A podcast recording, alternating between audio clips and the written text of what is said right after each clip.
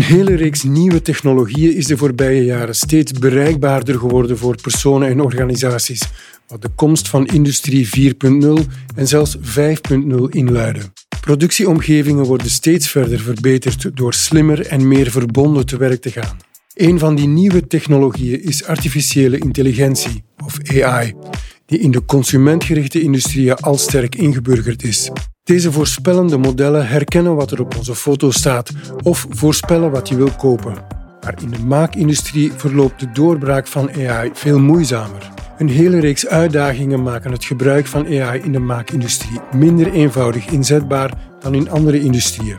Flanders Make schuift production intelligence naar voren als de manier om die integratie van AI te vergemakkelijken. Ik ben Wim van den Einde en dit is Duurzaam Innoveren, de podcast van Flanders Make over technologische innovaties. Ons doel: een gedigitaliseerde, duurzame en competitieve industrie creëren. Bij mij aan tafel zitten Wouter de Nijs en André Bartik, twee experts van Flanders Make. Mijn eerste vraag is eigenlijk, Wouter, uh, kan je eens uitleggen hoe het komt dat artificiële intelligentie moeilijker ingang vindt in de industrie, in de maakindustrie? Ja, dat komt omdat uh, artificiële intelligentie heeft nood aan heel veel voorbeelden om goed getraind uh, te worden. Nu, in uh, alledaagse context heb je veel voorbeelden. Als je nu denkt aan bijvoorbeeld het verschil herkennen tussen een kat en een hond. Er zijn heel veel prentjes beschikbaar op het internet van verschillende soorten katten, verschillende soorten honden. En met al deze prentjes kunnen we een AI-systeem trainen. En die kan dan gemakkelijk een nieuw prentje klassificeren als hond, kat of iets anders. Nu, in de industrie hebben we veel minder van die verschillende data. Aangezien productie tegenwoordig heel goed verloopt, komen er maar af en toe fouten voor in de productie. Die fouten heb je nodig. En die fouten heb je inderdaad nodig om, om het AI-algoritme te kunnen trainen daarop. Dat is een van de moeilijkheden. Een andere moeilijkheid die ik zie is dat de impact veel groter is van een foutieve uh, klassificatie of een foutieve actie die, die door zo'n AI-algoritme wordt gedaan. Ja. André, vertel eens, um, waarom is dit belangrijk in die industriële context? Wel, er is een groot verschil tussen artificiële intelligentie die wordt ingezet in een consumentencontext ten opzichte van een industriële context. In een consumentencontext zijn de consequenties eigenlijk niet zo erg zoals in een industriële context. Niet zo erg economisch, maar ook naar de veiligheid van de mensen.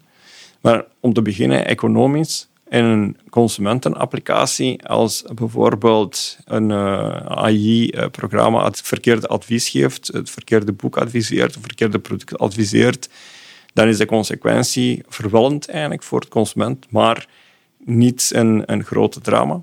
Terwijl in een industriële context, als een eh, artificiële intelligentieprogramma heel veel goede producten afkeurt, dan is een heel grote economische schade uh, veroorzaakt door die uh, programma. Of als bijvoorbeeld een controller op basis van artificiële intelligentie en een slechte setpoint naar een machine doorstuurt, kan die machine schade veroorzaken, uh, ofwel voor de machine, ofwel voor de mensen uh, die met de machine werken. Ja, mensen verbonden en nog erger soms. Inderdaad. Ja. Dus je moet omzichtig omspringen met AI in die industriële context. En als ik het goed begrijp, is production intelligence eigenlijk de oplossing die door Flanders Make naar voren wordt geschoven. Hè? Leg eens uit. Inderdaad. Dus bij production intelligence, dat is eigenlijk een term die we hebben geplakt op het feit dat we AI moeten combineren met nog iets anders. En dat is de domeinkennis.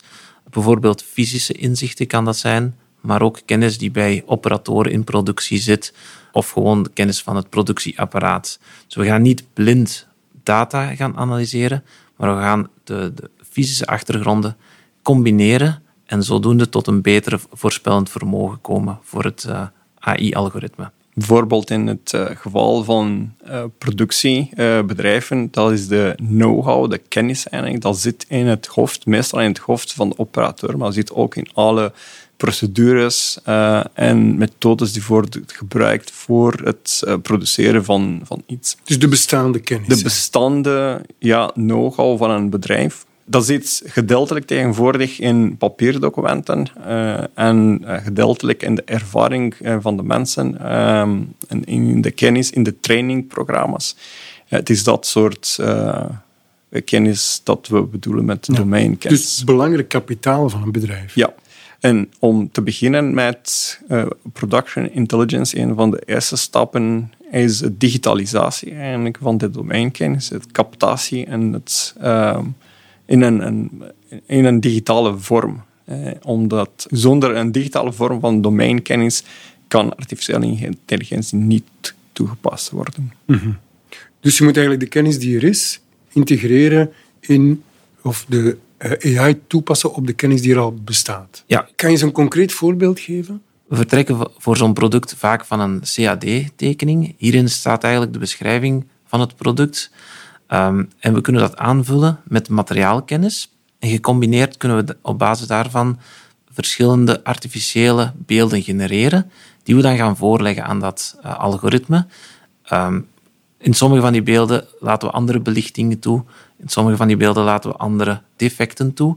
Zodoende gaat het algoritme beter voorbereid zijn om bepaalde fouten te kunnen detecteren. Mhm. Dit kunnen we ook doen voor bijvoorbeeld producten die met 3D-printen gemaakt zijn, waarvan er telkens maar in kleine oplagen gemaakt wordt en waarvoor het niet echt de moeite is om anders kwaliteitsinspectie te doen. Wat is de rol van de mens in heel dit gegeven? Wel, AI kan niet zonder data, dus uh, de mens zal nog altijd moeten aanduiden wat de data is of de data verzamelen en presenteren om het uh, AI-algoritme te kunnen trainen. Eens dat het getraind is, uh, worden AI-algoritmes ook in het bijzijn van de mens of ondersteunend aan de mens uh, ingezet. Enerzijds om hem inzichten te verschaffen in data, anderzijds om hem ook te ondersteunen bij beslissingen.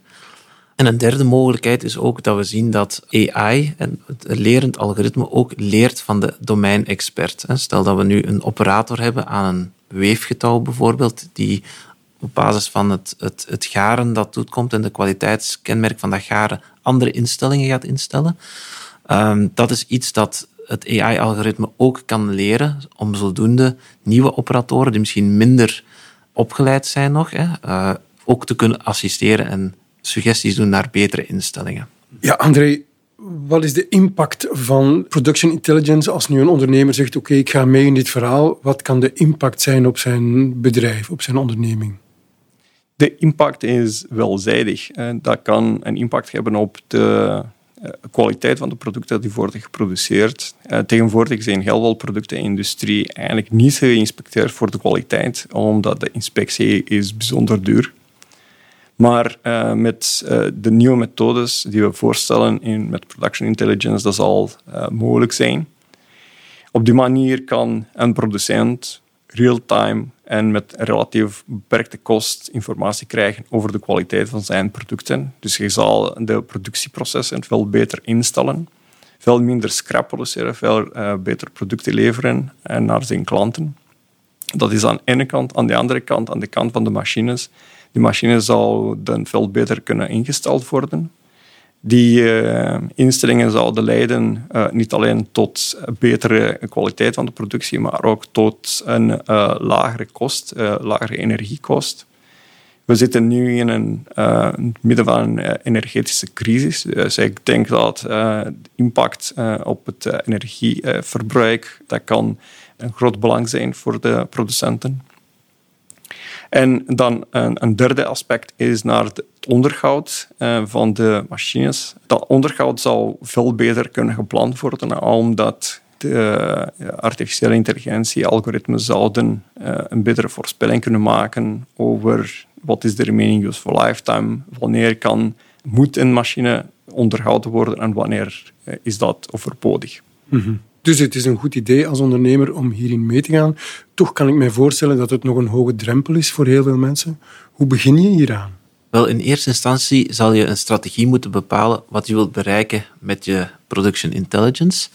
Het zal ook een zaak zijn om te kijken welke data heb je beschikbaar in je bedrijf. Welke data wil je eventueel nog meer hebben door bijvoorbeeld extra sensoren toe te voegen aan je machines. Dat is rond de data. Maar anderzijds rond de domeinkennis ga je ook willen kijken welke domeinkennis zit er bij mijn operatoren, bij mijn designers en kan ik nog capteren. Die twee zal je moeten samenvoegen. Afhankelijk van je strategie zal dat op een andere manier gebeuren. Maar hierin kan je laten ondersteunen door verschillende gespecialiseerde bedrijven. Oké, misschien een laatste vraagje. Misschien een moeilijke vraag, maar hoeveel van onze bedrijven hebben hier nog een weg te gaan? Concreet hebben we een, een bevraging gedaan bij, bij onze bedrijven uh, rond Industrie 4.0. En daarbij gaven acht op de tien bedrijven aan dat ze al in de datacaptatiefase zitten en dat ze heel veel interesse hebben om uiteindelijk uh, met AI en uh, domeinkennis verder te kunnen gaan. Ja. Ik denk dat veel bedrijven hebben al een eerste stap gezet. Ze zijn al een paar jaren bezig met de digitalisatie van de productieprocessen, met de captatie van alle gegevens van de productie op een digitale manier. En ik denk dat we leven nu eigenlijk een heel boeiende tijd, omdat nu is het moment wanneer ze gaan AI effectief beginnen toe te passen. Mm -hmm. Ja, dus er is zeker belangstelling voor. Ja, zeker. Uh, jullie hebben onlangs een whitepaper uitgebracht over dit onderwerp? Ja, dat klopt. Daar uh, gaan we weer dieper op de materie in en we brengen uit ook veel meer use cases. Ja, hopelijk hebben we een aantal mensen kunnen overtuigen om verder te gaan. Dankjewel voor dit gesprek. Dank u wel. Graag gedaan. Dit was Duurzaam Innoveren, de podcast van Vlaanders Make. Bedankt voor het luisteren. We zijn er binnenkort weer met een nieuwe aflevering. Wil je zeker weten dat je hem niet mist? Vergeet dan niet jezelf te abonneren.